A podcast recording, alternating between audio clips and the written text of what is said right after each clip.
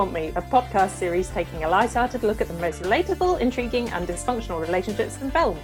I'm Kat. And I'm Rich. Appreciate everything that you're doing here. And whatever you believe in is fine. Okay, your heaven is fine for you. Molly's mother was an atheist, and so am I. And I don't want you telling her she's somewhere she isn't. Okay? Yes, Mr. Singer. I'll just continue to tell Molly that her mother's in the bathtub. In this episode, we're making music with 1994's Corrina Corrina, written and directed by Jessie Nelson. This was Nelson's first film before going on to write and direct I Am Sam in 2002, and also penning the smash Broadway musical adaptation of the film Waitress.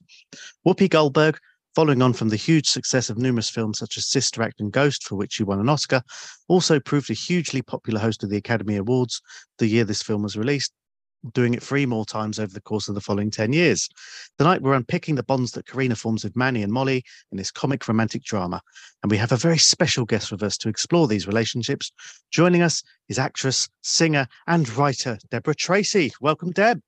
Hello. Thanks for having me. Thank you so much for suggesting this film. It's so rich in terms of its relationships. It's perfect for oh, this oh, yeah. podcast, and we're so, we're so happy to have you here.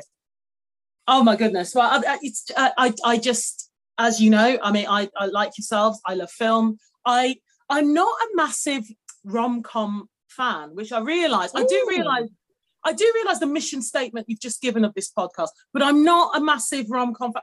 However, I, I am moved by really good romantic comedies, and I think Corrina Corrina fits that category because there's a little bit more to it yeah and and just you know the relationships are just so sort of so complex and it's uh, and it's it's one of these films that you know it, well it, it, i just it was a, i thought it was just a tv movie. I didn't actually realize it was on general re- release until years later but um i discovered it on channel 5 one afternoon um, in the late 1990s and, and was just engrossed. I, the draw was whoopi goldberg and ray liotta um, massive yeah. star, and, and, I love Goodfellas, and I love Sister Act, and just love um, all of Whoopi's stuff.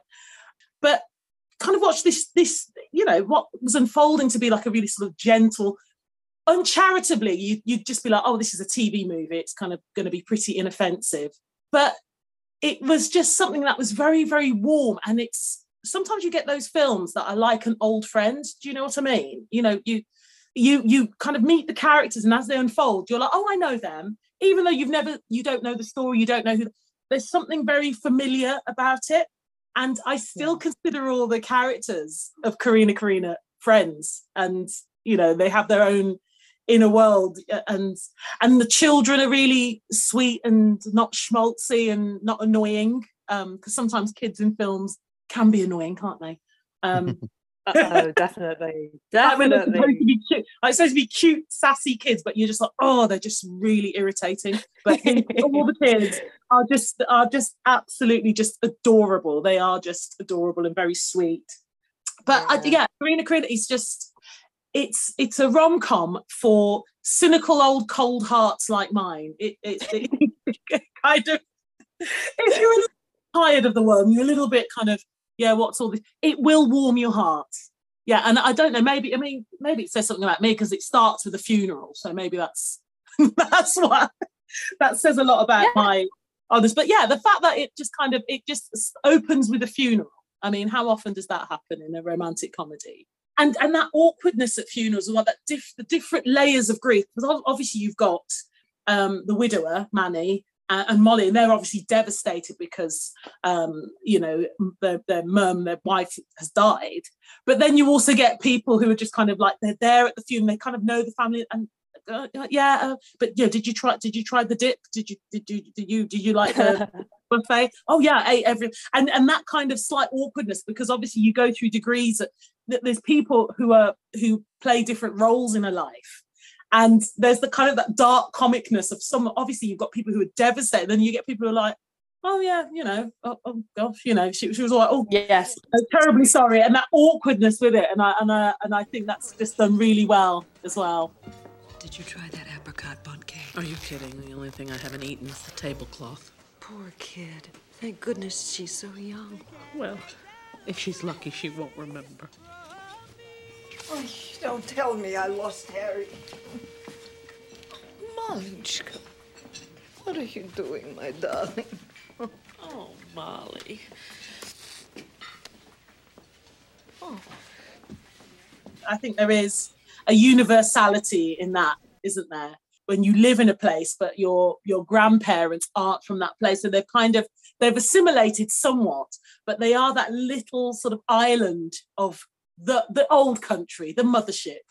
Um, yes, and that becomes really apparent at times like weddings, funerals, any any sort of family gathering. It becomes really it, it sort of draws everybody back. So we kind of all disperse and we go off and live our different lives but there's something about your you know your ethnic grandparents that literally just brings you back grounds you to, to who you are and where you are and I, I think that's really lovely yeah the, the scenes with her and her uh, her sister and her sister's kids as well oh, that, um, as some because yeah. I, am an I'm an aunt and I've got two nephews and there's something yeah. about like like little Percy in particular you know has oh my has god Percy such oh. a little scamp and oh, it really captures like the family dinner table I quite happily sit and just watch a film of Percy I I like yeah. the film that that the director didn't give him any direction at all just literally just said to this kid just sit there and just be yourself because he's in his own little world isn't it he and, really is. He's such he's a scene stealer. Honestly, but he's a master. Yeah. He steals every scene that he's in. Honestly, yeah, he does. He, he does. He's just, you know, I mean, he's having this telephone conversation. I want to know who he's on the imaginary phone to. He's absolutely adorable. Uh, yeah. Um, he's so great. It's just families. I think this this film just resonates with anyone who's ever had a family or friends or yeah. people that they can and um sort of the obviously the, the, the key relationship um the kind of the, the big selling is is the relationship between Corrina and Manny the widowed Manny. And uh, because it's set in the 1950s now it's it, it's a 19 it's a 1990s version of the 1950s you know it's it's quite yes. it's quite sanitized it's quite um aesthetically pleasing it's not a gritty uh reflection of what the 19 yeah, because I mean Manny himself is quite progressive. He's very much a 1990s kind of guy, isn't he? I mean, that's the thing. I, I know it would make it a very different film if they made it more realistic because I mean they do obviously they do address you know themes of racism and and kind of the prejudice they have as a interracial couple. Um, but obviously yeah. they can't really address it in a way that would have been sort of true to the time because for a start the film wouldn't have been a PG it probably would, it would have been yes. quite it would have been a really really hard watch and that's probably not the story they were looking to tell at that time. And I know that crit at the time you know one of the reasons why it probably wasn't a, a big commercial success is because critics sort of thought they they skirted around the issue a bit. But I again I I I think that's maybe it might have been a harsh assumption because I think you know, it, it, I think it's great that they they that they attempted to address, um, you know, sort of the issues around dating someone who's a different ethnicity to you, or just dating someone who's different to you. You know, so I think there's lots of parallels uh, for for lots of people. You know, people know that if you're in a relationship, you're not just in a relationship with the other person. You're in a relationship with all of their baggage and their family and their friends and yeah and, completely and all the rest of it but I, I think they address it in a really i think they they I, I think it was it was done in a really sensitive and quite a beautiful lovely way. And I, and it's woven like those little details are woven through the storyline well, aren't they? In, a, in a very particular way but yeah. And i think we underestimate just kind of how homogenous hollywood was even right up until the mid 1990s i mean they they yeah. they like big film studios would not they they probably would have really been a bit nervous about having an interracial couple. And it's probably it only could have been two big stars like Ray Liotta and Whoopi Goldberg who could have sold that. Um, because they've they yeah. I mean it seems unbelievable to us now that you know you know people would balk at the idea of oh my goodness you know you've got two people who are have different skin colors in a relationship. But that that is how it was. You know people are only just getting used to that idea. So I, th- I think it was it was done really well. Um, It it was done a lot better than was it the year before? And Whoopi Goldberg did a film with Ted Oh, gosh. Danson. Ted, that, oh, that was oh gosh. It's a very different Oh, I- circumstance. I think that was I've more of a. actually wiped that from my mind. Is that oh the my God, sperm donor one? Like, Made in America or something like that. Made in. America, yes. Yeah. She has a biracial daughter, and Ye- and, and Will the Smith, dad- I think. yeah, she, yeah, Yeah. The, the sperm donor is this really raucous. Oh gosh, yeah. There, there was no nuance there, was there? it- no, there wasn't. It was a bit of a sledgehammer, and, I, and it was yeah, it was a bit. Uh, yeah, I think I probably saw it once and then kind of blotted it from my memory. Thanks for reminding me that. I may. Right. I don't know. I, I feel a bit scared to have a rewatch of that. I might. I might do. Probably but not yeah, aged as well was- as this one. That was very much a sledgehammer. And again, um, you know, and real credit to Whoopi Goldberg. I don't think anyone else could have actually got that film made. It's because she was such a huge star um, that people would be like, "Oh, I'll go and watch a Whoopi Goldberg movie." Um, I think Yeah. if they made, made it with with someone who was less of a star, sadly, you know, it, we live in a time where people do, you know, people get triggered by seeing people of different races, different sexualities, different genders, different backgrounds have romances. I, think it resonates with me not just because um, I have been in interracial relationships myself. So I don't think it's just that. I think anyone who's had a relationship where if it was just the two of you, it would be perfect. If you're on a desert island together, you're literally you'd literally be like, this is my person and they're perfect for me. I think it's just anyone who's had a relationship where you're like, "Do you know what, this this really isn't working because I do have a family, I have friends, I have a life, and it just really isn't, you know, that that's what causes the the tension and that's what causes the friction you know and any issues in the relationship are, are- are- it's it's it's people's reaction to the relationship. Yeah, and I Um, get as well when in, in this film you've got a child, and and yeah it, it makes it easier to kind of see it through her eyes. oh absolutely yeah. absolutely Yeah. i mean um yeah molly played by tina majorino is Yeah. just ab- again just absolutely i think she's just delightful and just so likable and you just want to give her a big hug i mean you know extraordinary bit of screen acting there on her part but yeah it, it's seen through her eyes i mean again when you the first time molly sees corrina get off the bus i do think that is a brilliant movie entrance. I i literally Oh, it's amazing. like in my daily life I, I i i would aspire to be that cool getting off a bus.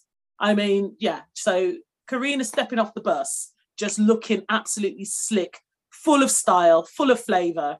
I mean it, it's fantastic. I think i think that's lovely. And and again it's Yeah. it's lovely moments you know you kind of you can have these lovely serious moments that are quite heartbreaking but you don't become maudlin and you don't think oh this is such a hard watch it's because you've got these lovely little bursts of joy and humor which is just it's just kind of life really isn't it yeah, Um, completely.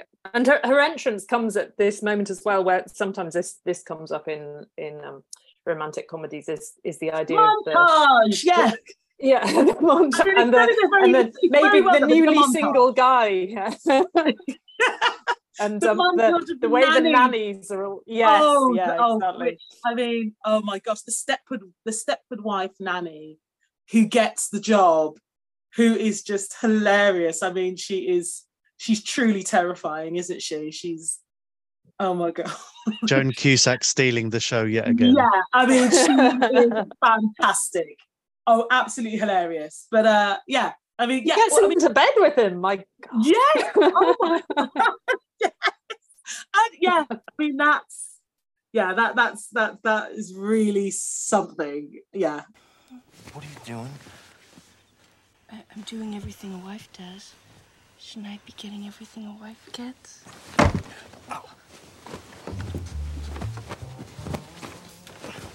When do you think this again, like without sort of hopping around too much, you know, oh. th- this whole thing around hiring someone to look after your kid? I mean, this was I can't remember when did Mrs. Doubtfire come out. That was about this time, wasn't it? That was And you've yeah, got- it's around this yeah. time yeah That yeah. that whole thing, you know. yeah, and- I mean that, that's a whole genre of movie, isn't it? Maids or or getting getting hired help. Yeah. was yeah, there was actually a, a real sort of rash of films in the early nineties about there was Mr. Nanny and stuff like yeah. Oh, there's a classic film. Yeah, absolutely. We haven't done a Hulk Hogan film yet, have yeah, we? the cinematic colossus that is Mr. Nanny. Yeah. the concept of, uh, of a man being completely a fish out of water in a domestic setting is really interesting, isn't it? I mean, I mean, the concept of oh, I'm babysitting. Who are you babysitting? Your own children. You can't babysit your own children. But Yep. again, it was just accepted that if you're a man, you, you're not going to know the first thing about your own home, looking after your own human being, science. It's like, it's crazy, isn't it? But, uh, but yeah, like Ray Liotta's like, oh, he, he can't look after the house. He doesn't know how to do anything in the house. He, like, literally, he, he cannot do anything. There definitely was a moment where in in 90s cinema, as you say, not just the thing of, of people coming in and, and working in domestic settings, but also like how kids deal with whether it be the death of one of their parents Yeah, or maybe yeah. divorce and think like there was quite Yeah. a lot, wasn't there, of stuff about and even something like Three Men and a Baby at the end of the 80s. Like the, the idea of mix it up a bit. parenting being something that people flock to the cinema to watch Well, films yeah, about good parenting. That does, does that happen now? I don't know if it does in quite the same I way. that's extraordinary when you think about that. That's happened in our lifetimes. That people sat. That was a hit film. The concept. Yeah. Oh my goodness! Look at these big burly men, but yet they can still love a child. That, sat thought that was a novelty. That was that. Sit down for two hours and and But that's premium TV now, isn't it? It's, it's normally Pedro Pascal looking after either a child or an alien, Yeah. gui- guiding them through a wilderness. Except, you know, and he has a variety of helpers on the way, doesn't he? So that could that could be the remake of this. This is the Mandalorian. Oh, I've, I've, I've not seen that. Oh, Baby Yoda. Yeah. Okay. Oh. yeah, yeah. Well, yeah. I, I- well, that, that maybe that's that. That is where the genre has gone now, looking after aliens. And I, I, I mean, yeah, I can, I, I can, I can t- certainly appreciate that. I mean, at least an alien is like an other being as opposed to, you know, your own child. Like, Yeah. Can, can you babysit a fifty-year-old alien? Yeah. Who knows?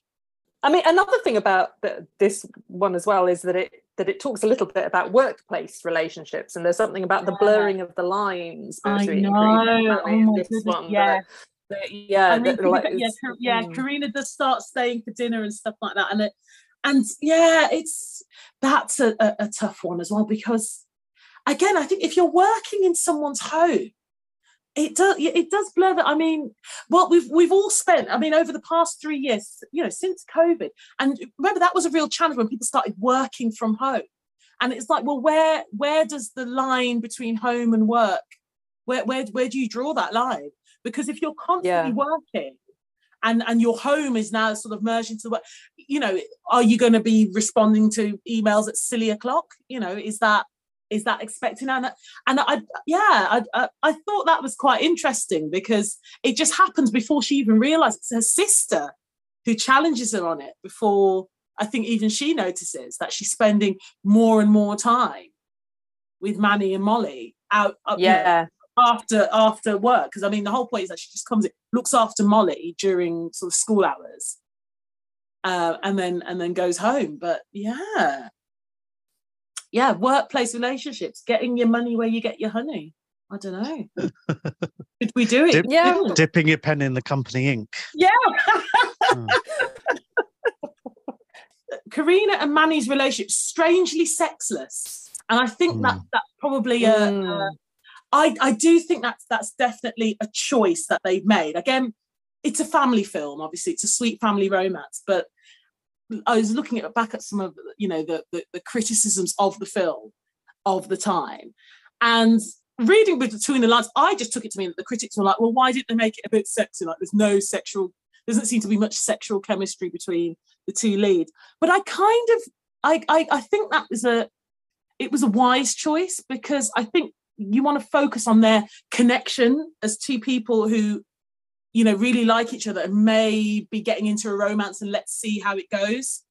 And i think sometimes as well again if you are i think if they are making a film where you know it's it's one of the few films at the time that showed an interracial romance i, I think if you kind of made it sexualized or made it kind of becomes something else because that's always a challenge as well. Some of the difficulties that people may have if they're in an interracial relationship with people just assume that oh it's just sex or you're fet- someone's fetishizing someone else They paying you overtime? Jevina, it wasn't that kind of night. Ooh, sister child, you need to stop kidding yourself. Now you know these white folks gonna pretend you part of their family so they can work y'all hours and not pay you for your time. Corrina, you working too hard to be giving it away for free. Giving what away for free, Jevina? again totally different type of film but I, I think the relationship between Manny and Corrina um, it's not dissimilar to the two leads in Brokeback Mountain or um, or Gavin and Stacey like or or just you know, name a couple who literally they get on famously when it's just them but it's just the effect on everybody else that kind of causes the friction yeah it's it's, it's other Yeah. people's reaction to them Like Titanic. Yes, there. Yeah, that's another good one as well. there Ah. was room for both of them on that door. there could be a series of these podcasts where we talk about films of whether it's shame or social Yeah. pressures or something If like only that. they'd moved to a desert island. Yeah, literally. Ah. Call it that. But- Yeah. That'd be the answer for a lot of us, I think. Well, yeah. Or yeah. Or in my case, I'd just be a lighthouse keeper on my own. I'll just do that. Sounds like fun. Well, yeah. I could definitely be a lighthouse keeper. One of the concepts that comes out here that we don't often talk about is um is religion as well. And uh, and it's Mm. not kind of i mean it's not bashed over the head as such but it does come up a couple of times where It you've got does, as well yeah. as the racial side you've got the fact that um manny and his wife made a point of being atheists and this was probably would quite unusual in again, the very- 50s it's very, very progressive. I mean, the 1950s, for someone to openly say that they're an atheist, Mm. that would have been quite unusual, you know, um, I think. yeah so, I think so. yeah, I, I mean, again, you know, it, so, yeah, I do know it was for sort of 1990s audiences. But yeah, I think, yeah. And, uh, but again, it's, you're, you're right, it's not bashed over the head. And again, there's there's this kind of lovely sort of coming together. It's like, well, I believe this. Oh, do you? Well, I believe this. And it's just kind of this lovely agreement to just kind of come together anyway. And it's kind of, it's not, it's not sort of rubbishing the other person's belief. It's just kind of accepting that as who they are. Why can't the world be like that? Wouldn't that be lovely if we just all did that? oh, I believe this. Well, do you? Well, I, I, I don't believe that. I believe this. But um, you know, I respect you and love you as a person. Wouldn't that be lovely? why can't we all just get along Yeah. Why can't we all just get along? There's a lovely exchange between Manny and Molly where he says something like that, where he says all of that stuff about the angels, it's just stuff that people tell themselves to make themselves feel better. And Molly says, Oh, what's wrong with that? And I think that's such a such a touching that- I mean, exchange, you know. literally i mean you know li- people go to theological college for years and literally she she's just come up with it there like you know well if like all religions it's all made up by people to make themselves feel better well yeah what's wrong with that the Yeah. end there we go literally she's uh she's she's cracked it completely. But yeah i completely. thought yeah it, it's it's just uh, yeah I, I just think that is just lovely and it is just it's a wonderful thing and it's uh, and i also like the fact that you know that it, not everything is tied up neatly in a bow and they lived happily ever after i mean you know it just kind of the, the, the film just kind of ends but not in an unsatisfying way it ends in a way that you're just like oh gosh i wonder what happens so i wonder it, i mean i don't know if corrina and manny make it. I like to think that you know they would have maybe gone on and got married and things like that but i i don't know. There's something in me that thinks oh, maybe maybe sometimes you have people in your life to kind of um at certain points in your life to just kind of like pull you out of a bit of a hole or you just kind of you're stuck in a pothole you know whether that can be you know grief or you know change in circumstance and sometimes you have someone in your life who just kind of you know helps you get out of that um and Yes, sometimes it doesn't yeah. always it doesn't always transpose into the future um i like to think so but uh, you know, I, again, it, part of the beauty of the film, it is just a snapshot. There isn't sort of all these pat answers uh, to all the questions. And I think it's lovely. And obviously, I'm gra- oh, sorry to do spoilers, but Granddad dies, and it's just like, oh, oh the adorable grandpa. I have, I have, to say, I did cry through about um, two thirds of this yeah. film. yeah, yeah, yeah. It gets me every time. It gets me every time. Yeah. yeah. It got it got me as well. I did I did cry, and I don't cry at things. I, I, I don't I don't cry at things, but I cried at this, and it's just yeah, granddad passing. But oh my gosh, and and and and Nana singing "This Little Light of Mine" with Molly. Oh yeah, oh it's too much. It's too much. I mean, it does it does deal with grief in a really interesting way. I think this movie. It And- yeah, the whole thing of her missing school and Corrina Yeah. hiding that, Well, that- and then yeah. and you know all of that's so interesting. I think. I think so because I mean, Corrina, she does do a really bad thing. I mean, yeah, that that's that's bad. Like, like you don't Yeah. make an executive deci- decision to take someone else's kid out of school and potentially get them prosecuted for non-attendance. That's pretty bad. Um, But she What didn't take you her out of to that, save Rich? Yeah. 20 quid at Butlins, did she? You know, it's uh, yeah but um again you know you can kind of see i think somehow it, it's maybe it's a deus ex machina because again corrina her approach to theology philosophy psychology is straight from the 1990s because all the wonderful things that she says to molly and i'm like did were people that were people sort of you know that open and that understanding in the 1950s i don't know maybe they were this understand her understanding of grief. But I, I, it just what it does work it does work. In this film i will forgive it because i love the film so much. In a film that i had a sort of less sentimental investment in then you'd have a fight on your hands. But i'm like okay great. All right she, she yeah. She's uh she's taken this executive decision to pull molly out of school because she's obviously grieving and obviously didn't have bereavement counselling as standard for children in a 1950 school you know? Um it was just Yeah. It was what it was.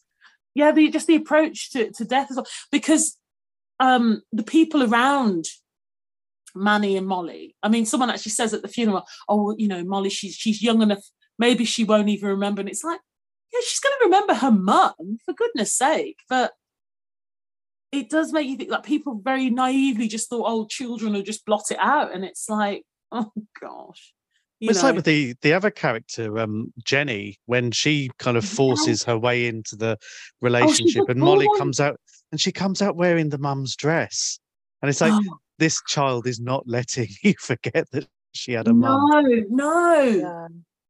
oh my gosh yeah And the thing of her But- running through because she thinks she's in the bathtub as Yeah, well. So, so yeah, but- heartrending. But yeah. people do just expect, I mean, you know, all of the neuroses that people gained in the 50s and 60s, that was why therapy had that massive boom in the 80s and 90s because it was stuff like, because people just expected people to get over it. Just, oh, Yeah. well, you know, just, you know, just get over it. And it's like, oh, people, people, oh, God. Yeah. But Oh, it's that, so that is that is how it was, yeah. And as a child, it wasn't, you know, kind of, was, you were just kind of expected. If strange behavior was just treated, oh no, this behavior is strange. And it's like, no one's thinking, oh wow, you know, it must be really difficult for a small child to literally to grasp the concept of death, which, you know, you, you if you're five or six years old, you've barely got object constancy, never mind the ability to grasp the concept of death and mortality. And then obviously you you know your mum is your favorite person in the world you know and and you're just kind of expected to sort of uh, oh right oh she's gone now and, and just carry on and it's um and that's very you know i think that that that is a thread that's that's very very well sewn throughout the film that Corrina is the only person that gives Molly the chance to kind of talk about it. I mean, the um the scene where they're all punching the Bobo dolls, and again, it's Mm. like, yeah, I don't know. Would would would well, Corrina, she does have a degree, but would she have been? Would she have known that that's a th- you know punching Bobo dolls as- a therapy thing? I don't. I don't know. I Maybe stress release, like anger management kind Uh, of thing. yeah. yeah but I mean, they didn't actually they only did the study with the Bobo dolls in the 1950s, so she was ahead of her time. And you can really see how the grief is affecting uh, Molly as well. Like even just that, uh, like those those scenes with her being dropped off at school, really um like Yeah. affected me. I Oh thought they were goodness. brilliantly done, and and you know you can see it's not to to her mind, it's not as simple as just someone dropping you off at school and picking you up. You know, she doesn't know if Corrina's going to Yeah, come back. you can sort of see why- issues. Yeah, you know, it's really yeah. She's great at being sullen, though, isn't she? She would have made a, made a great Wednesday Addams. She would have. I mean, she would have made a great Wednesday. I mean, like the kid, she she did sullen so well. Oh, she really did. Absolute Rich, did you like the sound of those waffles? Oh, Oh God. Was it goodness, pe- yes. pecan waffles? Oh, with extra butter and extra syrup.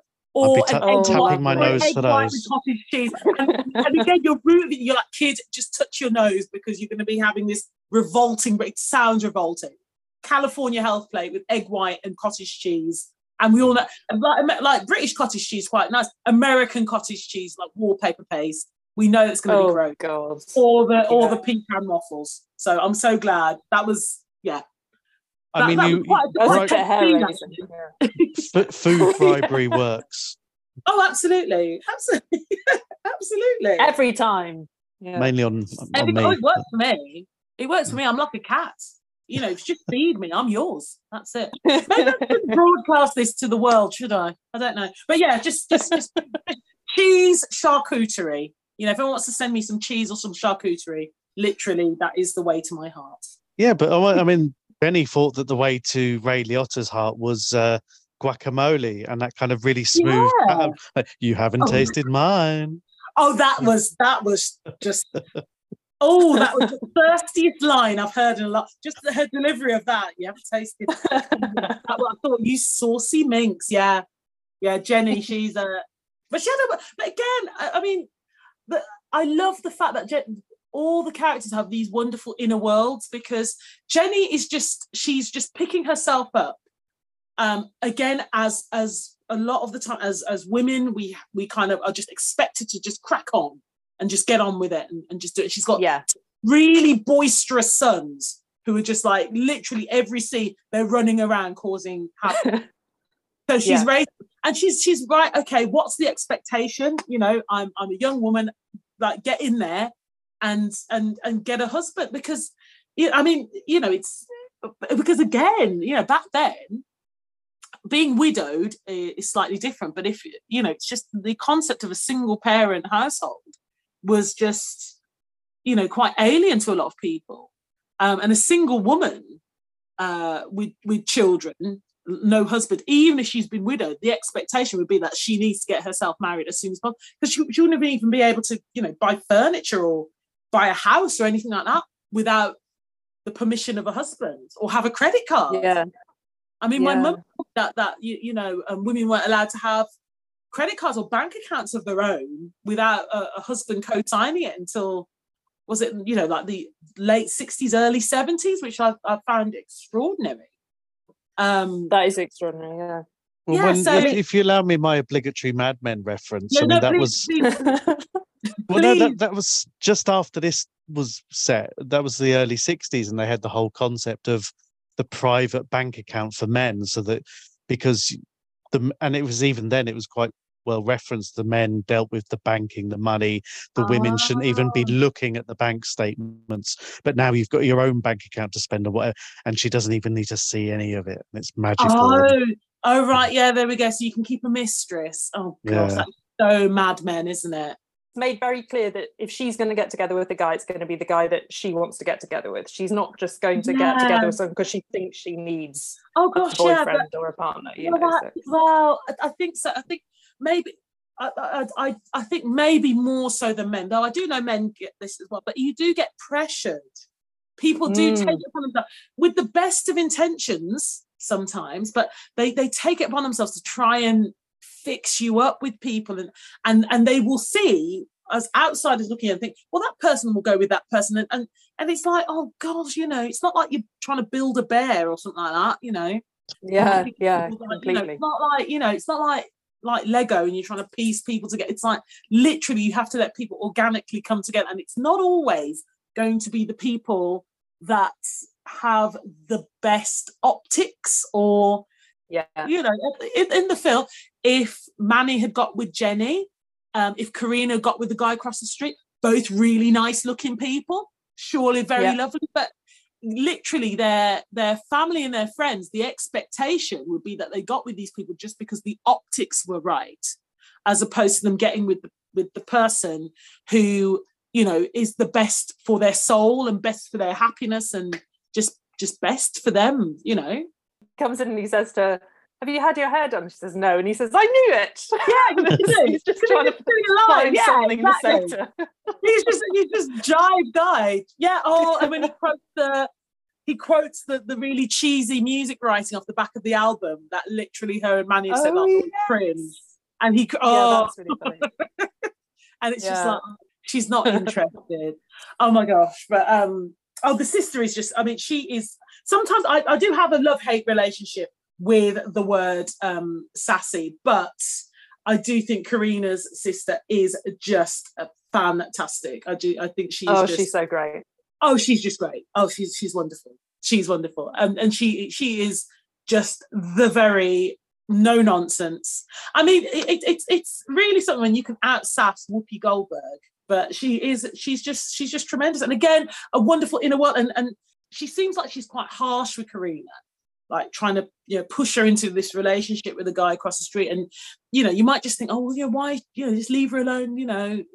But again, I think we underestimate kind of kind of how hostile that environment would have been in the 1950s. And I think she knows what's going on and she knows that you know if you know she, i think she's just looking out for her sister and just thinking right I, i'm not going to have my sister have her heart broken again you know the husband's already gone. Yeah yeah. I it's a very convincing relationship between the sisters love- i think yeah, i think the way they talk to each Honestly, other is oh, very yeah, frank absolutely. isn't it? Yeah oh absolutely. I mean you know that that is that is the way my my sisters speak to me. Definitely. Definitely. They're Yeah, just same here. it's just, yeah. it's just tough tough love.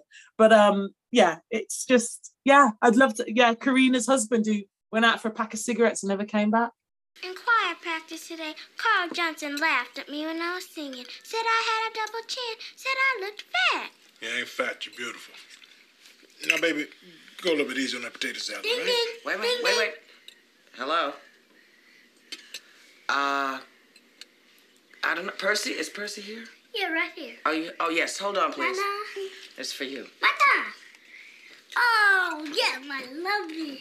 I will twitch around you. Sit down. And I will. Sit down. I know you're on the phone, but I want you to sit down when you're on the phone. the little chubby girl whose whose dad was like, "Go easy on the mashed potato." That was me. I, I, I'm, I'm calling. That was me. Yeah i related to that quite strongly i must Yeah, say you're not yeah. fat. You're beautiful. Go easy on the potatoes, there, baby. Yeah, just literally that. That could have been that could have been my formative years. I mean, yeah, the whole thing is just a, a beautiful, warm hug, and I just I just adore it. yeah it's very good what do we think of the chemistry between uh, manny and corrina then Well, hmm, I mean, I, I- I- again, critics have said that it's not sex. I, I, I beg to differ. I think, I think it's very real. It's very organic. I think I like. I, I don't know. I couldn't actually sort of find anything about sort of the production and making. It's clear that Ray Liotta and Whoopi Goldberg really gel as people because I think I think you, know you can you can tell when people have a real warmth and genuine and they work really well together. Um, and Yeah. they're just yeah, they they're not particularly a romantic and lovey-dovey couple, but something very real. And something very real and very fiery and you know and you get these couples who like you know they're they're probably always arguing but it's not me against you it's me and you against the problem. And that's the difference. So yeah, and i like i like the way they can like they both have the same favorite song i think don't they? But they like different versions of it and i quite like that as a thing of having common ground but not necessarily being like the exact mirror of each other you know and, that, and that's sort of quite a nice yeah. there's you know there's a little bit of a frisson there isn't there in Yeah, that way? and, and they both seem like they'd be quite curmudgeonly and sort of you know like in their own ways. Yeah. Yeah, yeah so definitely yeah yeah you know because I, think it would have been really easy to sort of you know, have like, oh, you know, he's like usually he's a curmudgeon and a bit of a grump, and she's really all sweetness and light, and she, you know, she brings about. But the pair of them, both of them, can be a bit, you know, just a bit kind of grumpy and in their own ways with each other. And but it, again, it's just very, very heartwarming. that Um, wor- that worked well in the the scene where they were watching the the quiz show.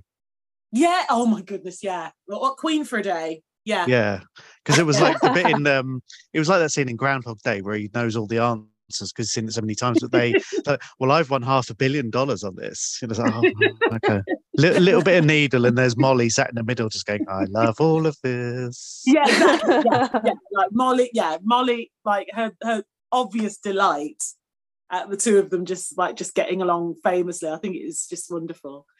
Yeah, so Yeah, he says, "Listen to your mother," doesn't he? Mm. yeah, yes. Oh, now that see, I, I, oh gosh, that's a little bit clunky. I mean, that's they, yeah, they, she doesn't. that- Is, is it interesting that she doesn't sort of react to that, or do you think that Corrina just doesn't hear him? Because it's only Molly that I- seems to I- clock it. Oh, I don't know. I th- I think maybe Corrina just didn't hear him. I like to think that Yeah, he didn't hear because I think if she'd heard him, I think she probably would have addressed it. And and it and again, it's like I know it's like it's just a light, fluffy, romantic comedy drama, but it's like that's not really very healthy. Like you know, if like you know, yeah, yeah, completely. for a therapist, you'd be like, right, okay, yeah, there's a lot to unpack here. That's not quite what we're going for here. Yeah, it's a yeah that that particular moment is a little bit like, oh gosh, no, oh yeah. So, uh, one thing I would have liked to see that because you don't because it is through Molly's eyes, and I do know that kind of again it would make it a very different film but I would have loved to have seen sort of more of Manny's journey in terms of how he deals with the grief. Because I, I mean, he obviously grieves and he says how much he misses his wife, but he does do it in a very sort of stiff upper lip 1950s way because he kind of gets straight back to it and gets back on the horse and gets back to work and wins, wins these big ad campaigns and things like that. So I don't know. I maybe would have liked you know, maybe just a scene or so, just a, it doesn't even have to be like a full scene, but just like a little snippet, just to show part of his, a bit more of his inner world. Um, yeah, because that's why that scene when he smashes the vase, I think, is quite good. Yeah, because it's yeah, sort of all yeah. building up to a moment where you know Yeah. he's gonna. But, uh, I mean, I think that, yeah, that, I mean, that scene with Jenny at the end, I think is great because it's it's just a masterclass of what's not being said. Yeah, this it, it, it's him saying, "Look, Jenny, this really isn't going to happen between you." And she and she she reads between the lines, and it's and it's probably her being her most sensitive because she's been like a bull in a china shop the whole time, hasn't she? Really, just kind of really striving to make this work. And you can see that, yeah, she's been really trying so hard, but you just sort of see her resignation and she's just like right okay Did you like what's going on with Manny and his jingle writing? yeah, you did kind of think that was the next stage that we we didn't see the creative side going on a little Yeah. bit, and it was nice to have some kind of real brand stuff there. You know, the whole Mr. Potato Head thing and everything. But uh, yeah i mean i yeah. thought the jello song was very very good mm, i mean I, I, i'm Yeah. surprised jello didn't do a t- did they do a tie-in they should have who said you shouldn't have instant pudding with j-e-l-l-o it's a really good it's a good there's tune. always room for Jello.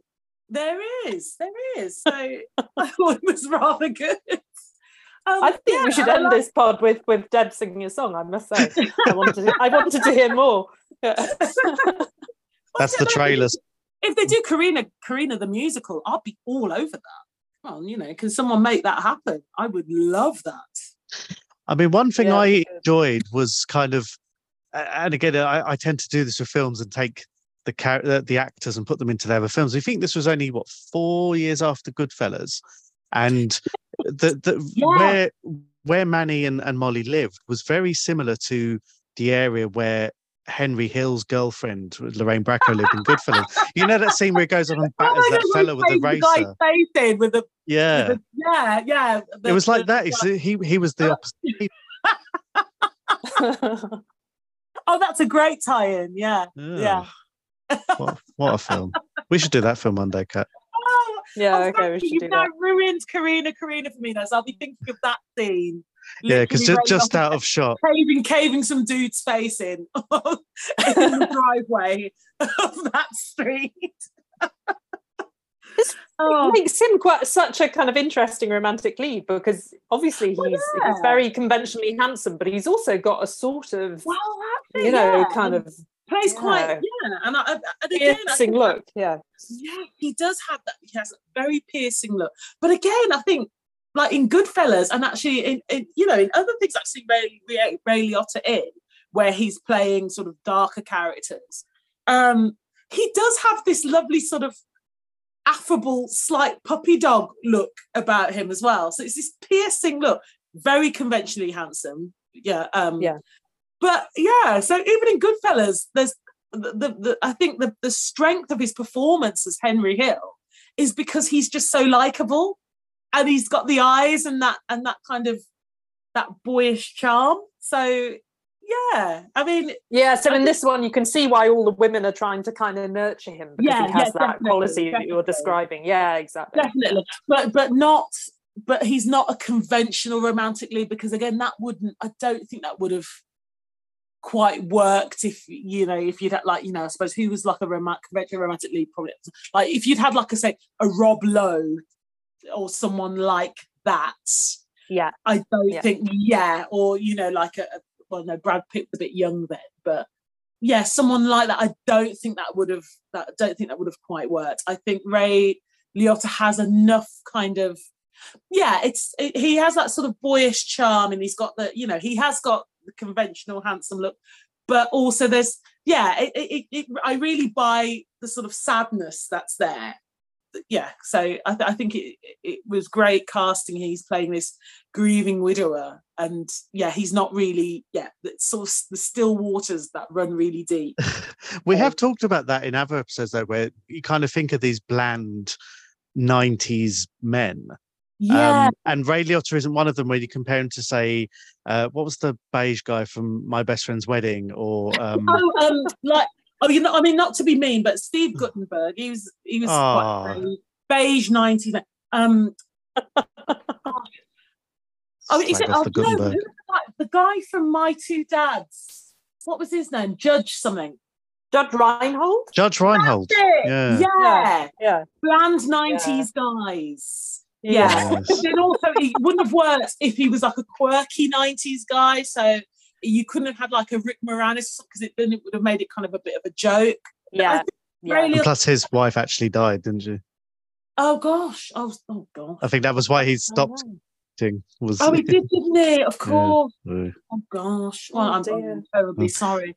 yeah. Oh, bless him. bringing it back. I mean, one thing I kind of found, I was like, maybe amusing is not the right word, but when you look at um, this was Don Ameche's final film Oh, uh, before he oh, died, and you kind of think about all the all the great ones that he'd been in, and and even in Oh my gosh. Yeah. And again, something very lovely as well when you kind of see these tonal shifts. Mm. Because one of my all time favorite films is Trading Places. yeah, And I Yeah. love Don Ameche because he's this horrible billionaire, daft ass racist in it.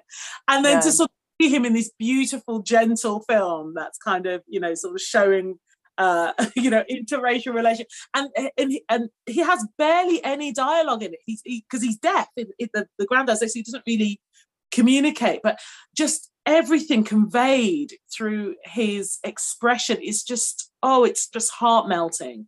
And when Molly says you've got to make sure that Daddy marries Corrina, and just he just looks like you know he's just like oh all right like he, she like she shared this Yeah. and it it just melts my heart and uh yeah I, I think it's just an extraordinary bit of screen acting and and uh yeah i think it's quite wonderful Is it wrong for Manny to make a move on Corrina while he's still employing her? It's a bit me too? Uh, Do you get me too know, first? would it- Well, well i don't know would it be more ethical to fire her first and then make the move? no, he did, he did, didn't he? sorry i've had to give you your notice but uh that said got good news and bad news that said would you like to uh, Every cow. join me for a drink. Yeah, that's I Mm. don't know. No, well, that, that is right, isn't it? The fact that he goes, "You're fired" after he finds out about the school thing. There is something about that scene that's so yeah, it, it really Because packs a punch, and, yeah, and it's because because they've already kissed. Yeah, and- yeah, and they've gone. They've so yeah. I, I think that that that's that's a real slap in the face because you're fired. Again, it's bringing the relationship back to professionalism. That's it. Totally. Um, yeah, and they've exactly, already yeah. yeah. and he says, "Stay away," doesn't he? Yeah, Yeah. yeah. I mean, incredibly painful, incredibly painful. I, I mean, again, with you know, with all these great scenes of conflict, because I absolutely, I, I absolutely get where he's coming from because it's she's bang out of order. I mean, your child is your first priority, and Corrina, she she messed up. I mean, that is a bad. You don't do that. Um, Yeah. And obviously, again, all of his grief and his anger and just everything just being a mess sort of comes out at that at that moment. Oh my gosh, and my heart just breaks for Molly. They're playing dress up. But actually, Oh, that says she's there hanging out the window going, no, like you're screaming for Corrina. Though I was looking at the, she's still in the dress up clothes. And I'm like, that is that the sister's church gloves? Because those are like expensive white gloves. Like, Mm. and he's just gone with with uh, with Molly, and she's still wearing the dress up clothes. It's like I would be kicking off if I got home. Like, where's the best, and where's my church hat? And where's my best church gloves? And my, well, oh, hang on, Yeah. the, the roll down the street's got them. Oh, and we're not allowed to go and see him again. Oh no. Oh, oh dear. so, yeah. I bet she had a few choice words to say there. Absolutely. I, I really like the scene of the two of them in the on the Lidos as well. In the Oh yeah. Oh, yeah, that's Oh, really that's great. so. Oh, yeah, yeah. I mean, oh gosh, cleaning up after rich people's parties. Corrina sort of does quite sort of low status work, but she is a graduate, which is quite unusual. But even you know, her sister's house, they're quite affluent. I mean, they've got a TV and they've got things, so it's not. So I suppose that the, the divide between Manny and Corrina, it's less and less. It's not so socioeconomic as well. It, it is purely kind of background and ethnicity. Yeah. So yeah, and I, I, I I'm interested. I think I think maybe that that's an interesting choice as well to not make because I think also I mean she needs a job, but she's not. It's not like she's coming from like you know terrible poverty because I think then the balance of power would be off as well, and I think I don't know it would make for me it would make me be less invested in Manny because you think hang on there's some kind of exploitation there I mean, you know, there's a whole, I think, ever since The Help, and it's a great film. And uh, Viola Davis and Octavia Spencer and the rest of the cast, awesome in it. But I think after that film, it was like kind of, can we stop having films where we only have black women playing maids? Um, and and and let not have and not just have Latina women playing maids as well yeah, I, th- I think I think Corrina Corrina has done very very well. I think if it was made now, it'd be like, oh no, not another film about an African American maid, or you know, but yeah, I I, Yeah. I think it's again, I think they've done it. I, I think it's done in a way where the status is not off, you know, and she she gives as good as she gets, and it, and she's not, yeah, she it's not kind of someone exploiting someone else, which could have happened in the hands of a less skilled writer and filmmaker. So Yeah, and they, they have a few scenes of him quite effectively trying to mansplain things to her, and she's yeah, like, yeah, "This yeah. is a composer called Satie, and she's going, I know, I know it is, kind of, you know, Yeah. I think Like, you'll yeah. find. yeah, yeah. she like she wrote a thesis about him. Yeah, of course. yeah, But- exactly. Yeah. but we but we yeah but we yeah we forgive him for it because because again from from the the way it's written and the and again it's it, the scene is so beautifully crafted and beautifully acted that you're just like you find yourself kind of you're in on the joke and you're kind of like oh look you find yourself patronizing Manny because he doesn't realize who he's talking to as opposed to going oh gosh he's being a chauvinist pig because it wasn't seen as chauvinism it was just it was the 1950s Isn't that peace, peace?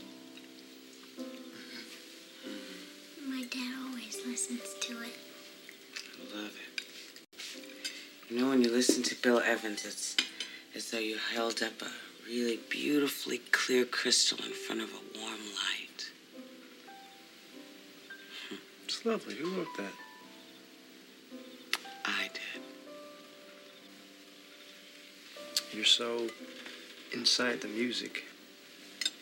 The way you phrase things, you could write poetry. I do. I did. You know, I'd like to write liner notes, you know, in the backs of the albums. And I want to have my own column in Hi Hat magazine, listening up with Corrina Washington. Not that it would, you know, take away my joy and love at scrubbing wax buildup from linoleum floors. Did you ever try? What, scrubbing wax buildup? No, no, no, no. Liner notes, poetry. Uh, basically, they just let us play the music. They don't let us write about it.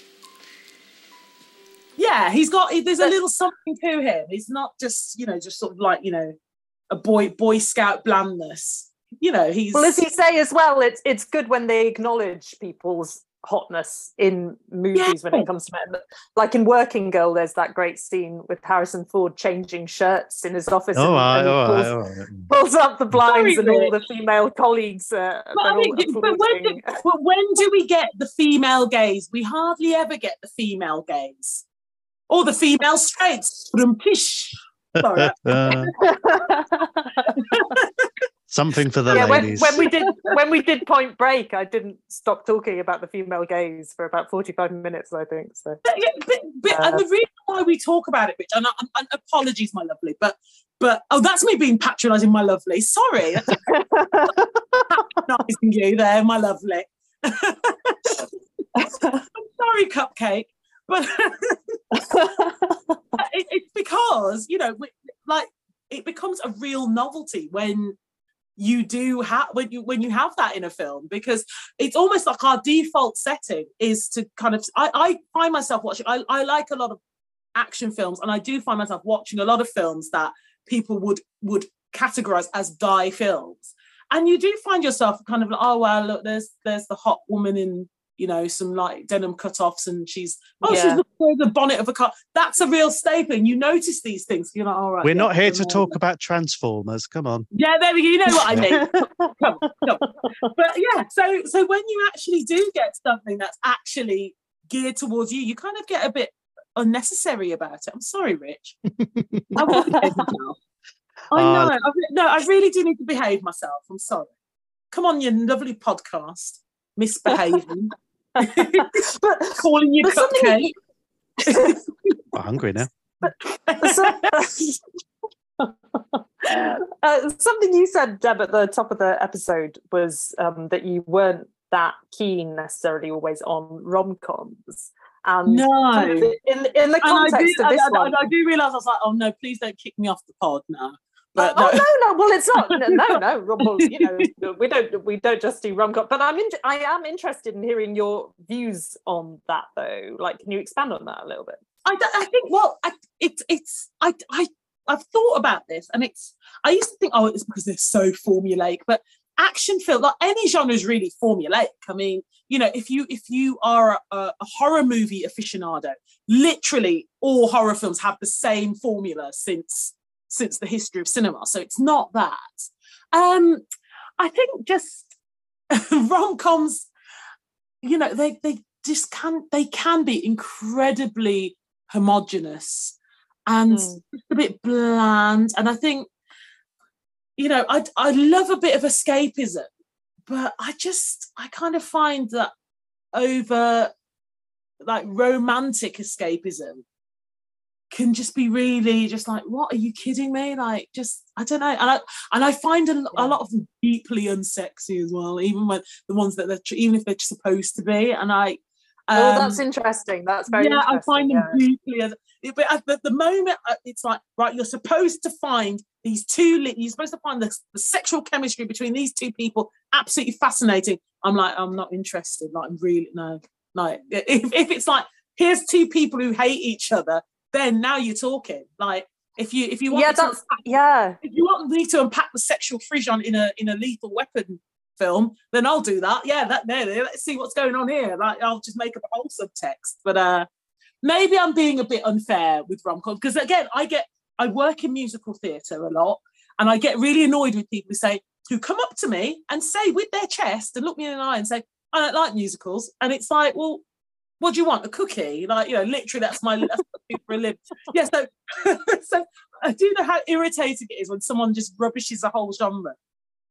No, it's really interesting that you should say that thing about how quite often they're not that sexy because I think we've done a few different different genres on this podcast and i think that sometimes it is noticeable actually that sometimes something outside the rom-com genre does yeah. go there in a little bit more of an interesting way about yeah. a frisson between two people and um, it's a little bit braver with showing the kind of light and shade of that yes. and sometimes with rom-coms they can i think they can be a little bit too sort of stay in their comfort zone in terms well, of that yeah. yeah yeah and uh yeah and and I mean, I, t- I totally get it, and I know that a lot of people really love that. And I know every Christmas on ITV2 they put Love Actually on, and people love it.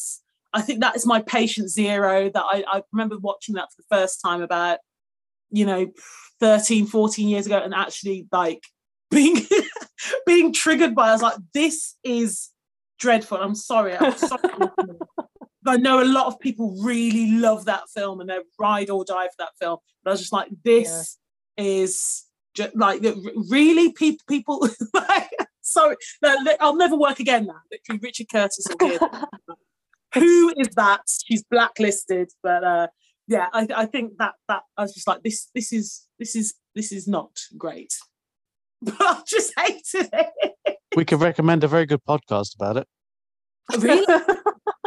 oh yeah, yeah, yeah. Uh, I think it's I think it's kind of terrible that Love Actually now has become one of the chief representatives of the rom-com genre because something like uh, yeah. Moonstruck, for instance, is I think well, Moonstruck is fantastic, but I do not think that Love Actually is fantastic. True, true. Well, may, yeah. maybe that's. Do you know what? Maybe, maybe I am kind of maybe I'm focusing on the wrong thing because Moonstruck is a great film, actually.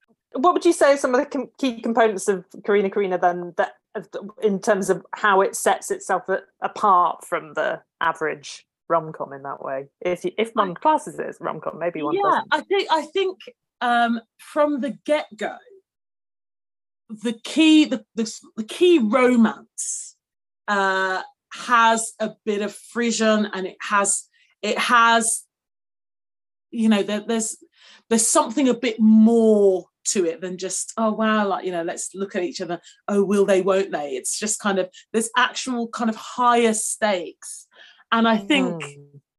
um, there's a rich inner world as well, you know, and also not, uh, you know, not being afraid to show, you know, people have sorrows, people have neuroses, people are not always at their best, people can be jerks, but they also need to be loved as well. I mean, everyone does look really good in the in the film as well. So I mean, I know it's not like everyone everyone's you know coiffured and, and looks really. And again, I, I totally get it. We do we do kind of want people to to look at people who look really nice, but it's not done in a way that it's kind of so beyond the realms of believability, which I think sometimes in in you know the more glossy rom coms, it's like oh gosh, everyone's like so impossibly good looking and impossibly flawless and it's all you know like the notebook. Yeah. i know well people not not so much a romantic comedy but it is a romance but it's so glossy and it's so mm, it's like oh, yeah.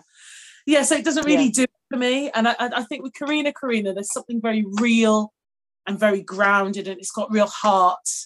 Yeah and you and you just kind of you can believe it and the people in it you can really connect and you care about them. Whereas sometimes in a rom-com it's just kind of oh i kind of get this this this archetype uh, oh that yeah i know that cat that character that character that whereas in corrina corrina you're like that person that person that person. Every time it rains it rains pennies from heaven. Don't you know each cloud pennies from heaven. You'll find your fortune falling all over Oh, it's so it's so lovely to to have you on the pod. It's it's been wonderful. Oh, this is like this is it- honestly, I've had such a good time, guys. Honestly, thank you, thank you, thank you for asking me. Like I've been really been looking forward to it all day, and uh, yeah, it's just, I'm just it's brilliant. I mean, I, I, I just love talking about films, and I, I love the pod as well. You guys are just so cool, and just yeah, um, thank you for having me. I feel I feel it's given me a real give me a real buzz to be part of it. I've heard you Oh. I've listened to you guys so much, and it's really nice to be part of the conversation. So thanks for having me. Oh, Oh, congratulations on the massive success of Standing at the Sky's Edge, winner Thank of Best you. Musical at the Olivier Awards. I know. Oh my So goodness. I know. It's oh, it's extraordinary. I, I'm just. Oh, um, myself and the rest of the cast and the crew and every we're, we're just over the moon. I mean, it's it is it's in a really extraordinary. And actually, you know, if uh, well, if they make a film of Standing at the Sky's Edge, you have to do a three-part pod on that because there are so many brilliant romances in that. I mean, just yeah. Yeah, there's so there's so many dysfunctional romances. You'd you'd just be you'd be there all day. It's, it's brilliant. But yeah, it's uh it, it's a, it's a great show. So, Deb, where can people find you? Right, please follow me on Twitter. You can follow me on Instagram, uh, and also I will be coming to a theatre near you. I will. I'll tell you about that shortly. But uh, do follow my socials, and I'll be able to. Uh, and you'll be in. You'll be filled in as to what I'm doing. That sounds incredibly cryptic, but you know I, ca- I'll get into trouble if I say it too soon. So yeah, you know. you know Understood. Absolutely. Absolutely. You go to my head and you linger like a haunting refrain. And I find you spinning round in my brain. Well, as we run for the ice cream van and attempt to spell out vacuum, we leave you with a reminder that whatever the cause, it's okay to be mad. I've been Cat, I've been Rich. And I've been Deb. and this has been Don't You Want Me? Like a sip of sparkling burgundy brew. And I find the very mention of you like a kicker in a bird too. Oh, the thrill of the thought that you might give a thought to my plea, cast a spell over me. Still, I said to myself, get a hold of yourself. Can't you see that?